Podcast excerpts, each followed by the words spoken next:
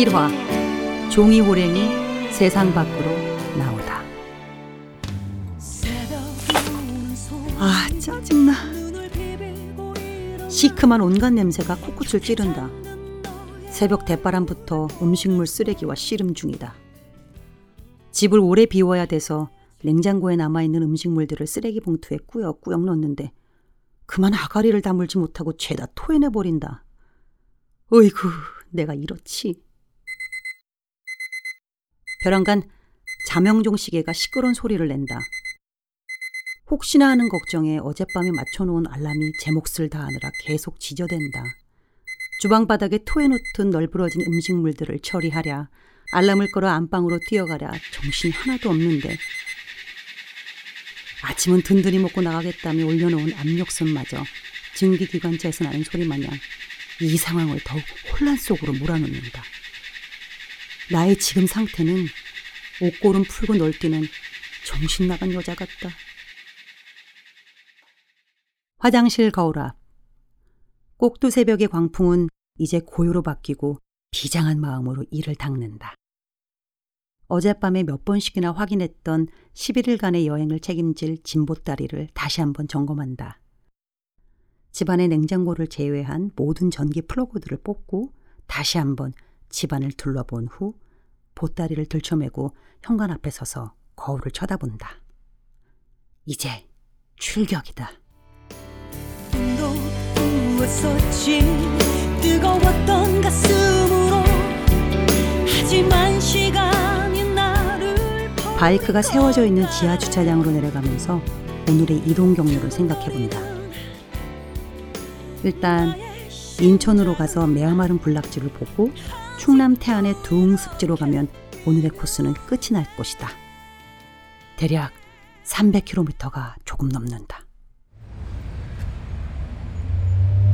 서울 남부순환도로의 아침 출근길은 상상을 초월한다. 꽉 막혀버렸다.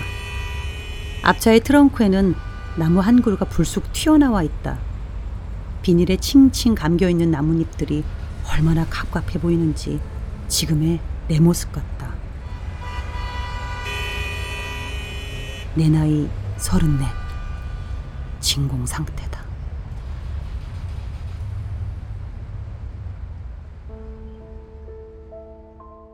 어찌어찌하여 세상에 마애라는 이름으로 알려져 이렇게 저렇게 6년을 달려왔는데 삶이 표류하고 있다. 다듬어지지는 않았지만 생명력 있게 불렀던 진달래꽃은 더 이상 데뷔 때의 천진함이나 순수함은 사라지고 원숙한 중경 가수의 진달래 할미꽃이 되어 버렸다.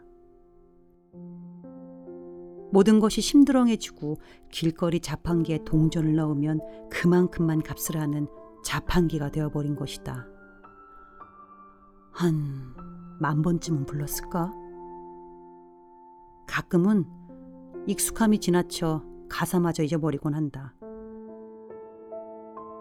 늘어질 대로 늘어진 브레지어 끈처럼 쓸모없는 것임에도 익숙함이 주는 편안함 때문에 그 브레지어를 버리지 못하는 것처럼.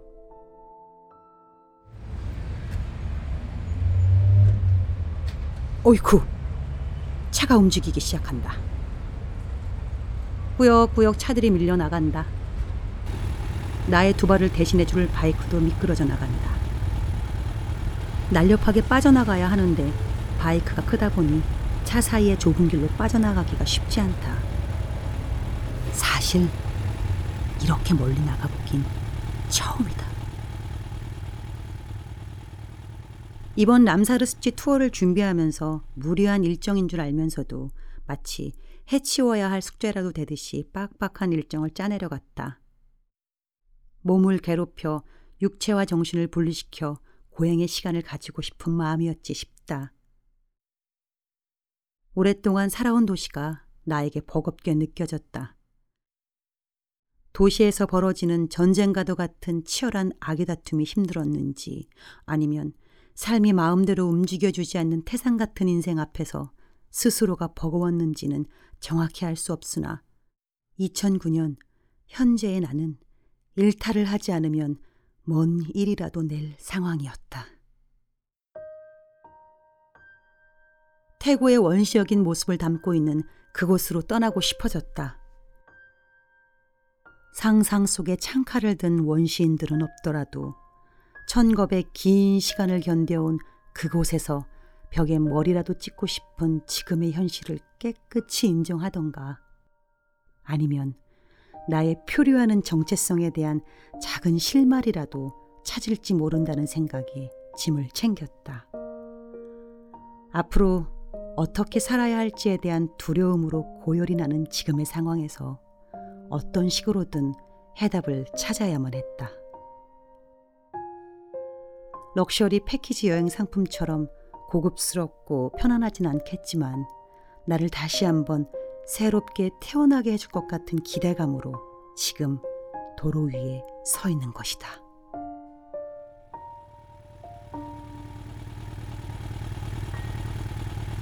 신호대기가 길어진다.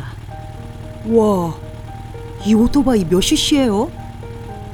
옆에 붙여 정차한 아저씨가 말을 걸어온다. 대답할 겨를도 없이 신호가 바뀌어 버린다. 엑셀을 힘차게 당겨본다. 도로 위 표지판에 인천이 보인다. 지금까지도 이 여행이 현실로 받아들여지지가 않는다.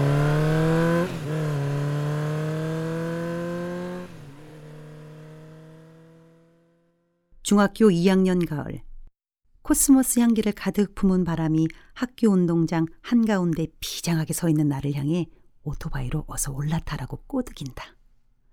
가르쳐준 대로 시동을 켜고 클러치를 서서히 풀면서 엑셀을 당기기만 하면 되는 것이다.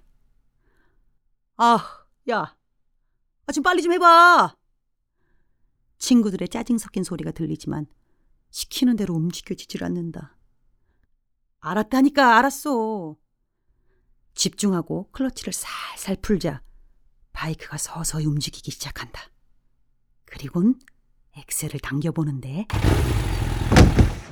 아! 앞바퀴가 공중으로 들리면서 오토바이는 나와 함께 그대로 운동장에 처박혀버렸다. 엑셀을 너무 세게 당긴 것이다. 그러니까 가시네야. 위험하니까 타지 말라고 했지. 친구들의 놀림에 아픈 것도 있고 벌떡 일어났다. 야, 시끄러워. 다시 한번 타보게 오토바이 세워봐.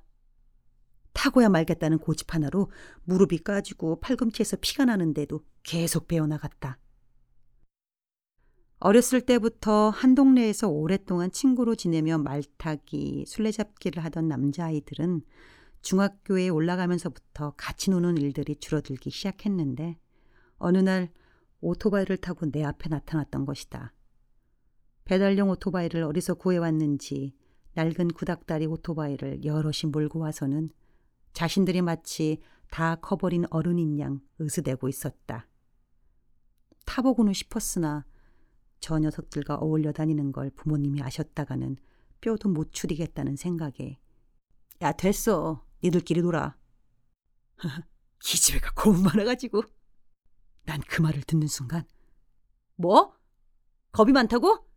야 앞으로 가봐 하고는 뒤에 폴짝 올라타 버렸다 올라타자마자 가슴이 두근두근 떨리는데 그 모습을 들키고 싶지 않아 야, 아, 더 세게 달려봐!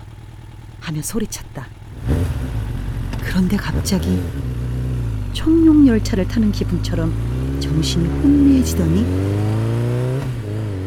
떨리던 긴장감은 온데간데 없이 사라지고 온몸이 조각조각 나눠져서는 내 몸에서 깃털들이 나기 시작하는 것만 같았다. 마치 바람을 가르고 온 세상을 향해 날아오르는 독수리처럼. 그날 처음 바이크를 타고 집으로 돌아와서는 뭔가 혼자 훌쩍 커버린 것 같은 기분에 잠을 이루질 못했다. 같은 또래의 여자아이들처럼 동네 분식집에서 떡볶이를 먹거나 연예인 사진을 모으며 키득키득 웃는 일보다는 남자아이들처럼 오토바이를 타고 어디든 갈 수 있는 것을 더 좋아했다. 그 후론 틈만 나면 남자아이들과 오토바이를 타고 동네에 빈병을 주우러 다니면서 기름값을 벌곤 했는데 크고 무거운 델몬트 주스병이 가장 비싼 값을 받았다. 그렇게 재미나고 신나는 그 놀이는 각자 다른 고등학교를 가면서 끝나게 되었다. 세월이 한참 흘러 대학교를 다닐 때 한 야채 가게에서 아르바이트를 했었는데 그 가게에는 배달용 스쿠터가 한 대 있었다. 배달 나갈 사람이 없어 주인 아저씨가 발을 동동 구르는 일이 생길 때면 배달 일을 도와드리곤 했고 식음 말고 더 얹어져 나오는 용돈까지 챙길 수 있어서 난 그 일을 그만둘 때까지 배달 일을 계속했다. 계단이 많은 집을 갈 때는 무거운 야채와 과일 때문에 힘은 들었지만 골목골목을 누비며 오토바이를 타는 맛에 힘든 줄 몰랐다. 더 나이가 들어 가수 활동을 하면서도 오토바이를 타곤 했었다. 그때까지만 해도 난 무면허 드라이버였다. 하루는 오토바이를 타고 나왔다가 꽉 막힌 도로 위에 갇혀버렸다. 오도 가도 못하는 길 위에서 잠깐 고민하다가 옆에 보도블록 위로 오토바이를 올려버렸다. 사람들 사이를 쏙쏙 피해 달리고 있는데 경찰 아저씨에게 딱 붙들리고 말았다. 헬멧은 쓰고는 있었지만 보도블록 위로 달리는 것은 위법인데다가 나는 오토바이 면허증도 없었기 때문에 아주 난감한 일이 벌어진 것이었다. 어기 스톱! 이리 오세요. 아주 강한 어조로 나를 불렀다. 보도블록 운행 집중 단속 기간입니다. 면허증 주세요. 죄송합니다. 저 면허증을 두고 왔는데 한 번만 봐주시면 안 돼요? 헬멧을 벗으며 경찰 아저씨에게 불쌍한 얼굴로 말했다. 어? 혹시 마야 씨 아니에요? 날 알아보는 경찰 아저씨 때문에 어디라도 숨고 싶었다. 아실만한 분이 이런 곳으로 다니시면 됩니까? 그럼 저 이번 한 번만은 봐드릴 테니까 조심하세요. 하시며 볼펜을 꺼내시더니 음, 여기 수첩에 사인 좀 해주세요. 사인을 해드리는 내내 얼마나 부끄럽고 창피했는지 다음 날로 오토바이 면허증을 따기 위해 학원에 등록했다. 스케줄이 없는 날이면 학원으로 달려가 연습을 했는데 이수 시간을 마치고 드디어 면허 시험 보는 날이 왔다. 주행 시험장에는 나를 제외하고 모두 남자였고 저마다 면허증을 따려는 사연들도 달랐다. 어떤 아저씨는 여덟 번째 떨어지고 이번에도 또 도전하신다며 그날도 자신 없는 표정을 지으셨다. 도로 위에서는 문제가 없는데 시험장에만 오면 자꾸 시동을 꺼트리거나 탈선을 해 아주 미쳐버리겠다며 하소연을 하셨다. 물론 그 아저씨는 아홉 번째 도전을 하셔야만 했다. 그 운전면허 시험장의 첫 번째 여성 합격자가 나왔다. 바로 나, 김영숙이었다. 떨어진 아저씨들과 내 뒤로 준비하는 분들의 박수를 받으며 나는 시험장을 나왔다. 시험 감독관은 내가 이 학원에서 여자 연예인 중 최초의 합격자라며 사진을 붙여놓겠다고 했는데 지금까지도 붙어 있는지 모르겠다. 이종 소형 바이크 면허 시험에 합격한 후 그때야 비로소 도로 위의 무법자가 아닌 나라에서 인정하는 바이커가 되었다. 무엇 때문에 바이크 타기를 좋아하냐고 묻는다면 나의 대답은 온몸으로 불어오는 바람 때문이라고 말하고 싶다. 특히 산길을 달릴 때 불어오는 청량한 바람이 내 얼굴에 부딪히면 세상 어느 것과도 맞바꿀 수 없는 기쁨과 행복감을 느낀다.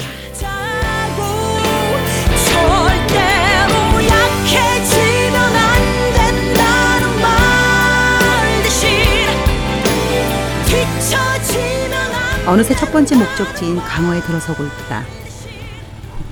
웬일이래? 길눈 어둡기로 자타공인인 내가 낯선 곳을 이렇게 한 방에 찾을 줄이야.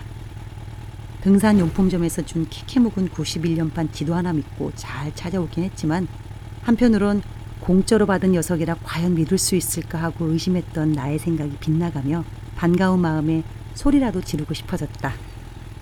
그러기를 잠깐 다 와서 초지레라는 곳에서 헤맨다.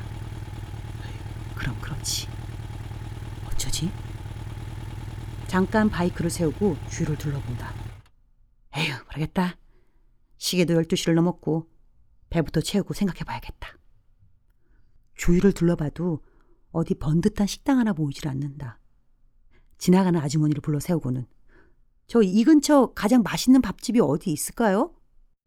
아주머니께서 시래기밥을 파는 식당을 가르쳐 주신다. 가르쳐 주신 대로 더듬더듬 찾다 보니 비슷한 집이 하나 보이긴 하는데 아무리 봐도 식당이라고는 생각되지 않을 정도로 대충 지은 슬라브 지붕에 관리 안 된 너저분한 외관은 음식마저 너저분할 것 같은 생각이 들게 만든다. 이거 정말 시래기가 아니고 쓰레기가 올라오는 거 아니야? 의심과 함께 식당에 들어서서는 여기 시래기밥 하나 주세요. 시래기에 힘을 주어 주문한다. 불길한 상상을 하며 음식을 기다리는데, 어? 밑반찬들이 제법 깔끔하고 정갈하다. 시래기밥에 양념장을 넣고 쓱쓱 비벼 목에 넘긴다. 허, 이것 봐라. 구수한 된장찌개는 멸치 육수 맛이 나고 보이는 비주얼보다 몇 배 더 훌륭하다. 고기가 없어도 맛난다. 이놈의 몹쓸 의심병. 거기에다 후식으로 약과와 떡까지 나오는데 약과에 사족을 못 쓰는 나로서는 삼초 혼미백산. 그릇을 치우시는 아주머니께 저기 아주머니 여기에서 메아마른 굴락지까지 얼마나 걸려요? 5분 정도 걸리지. 응? 바로 옆이었네. 초지리 앞에서 잠시 헤매었지만 이런 상황이라면 아주 좋은 출발이다.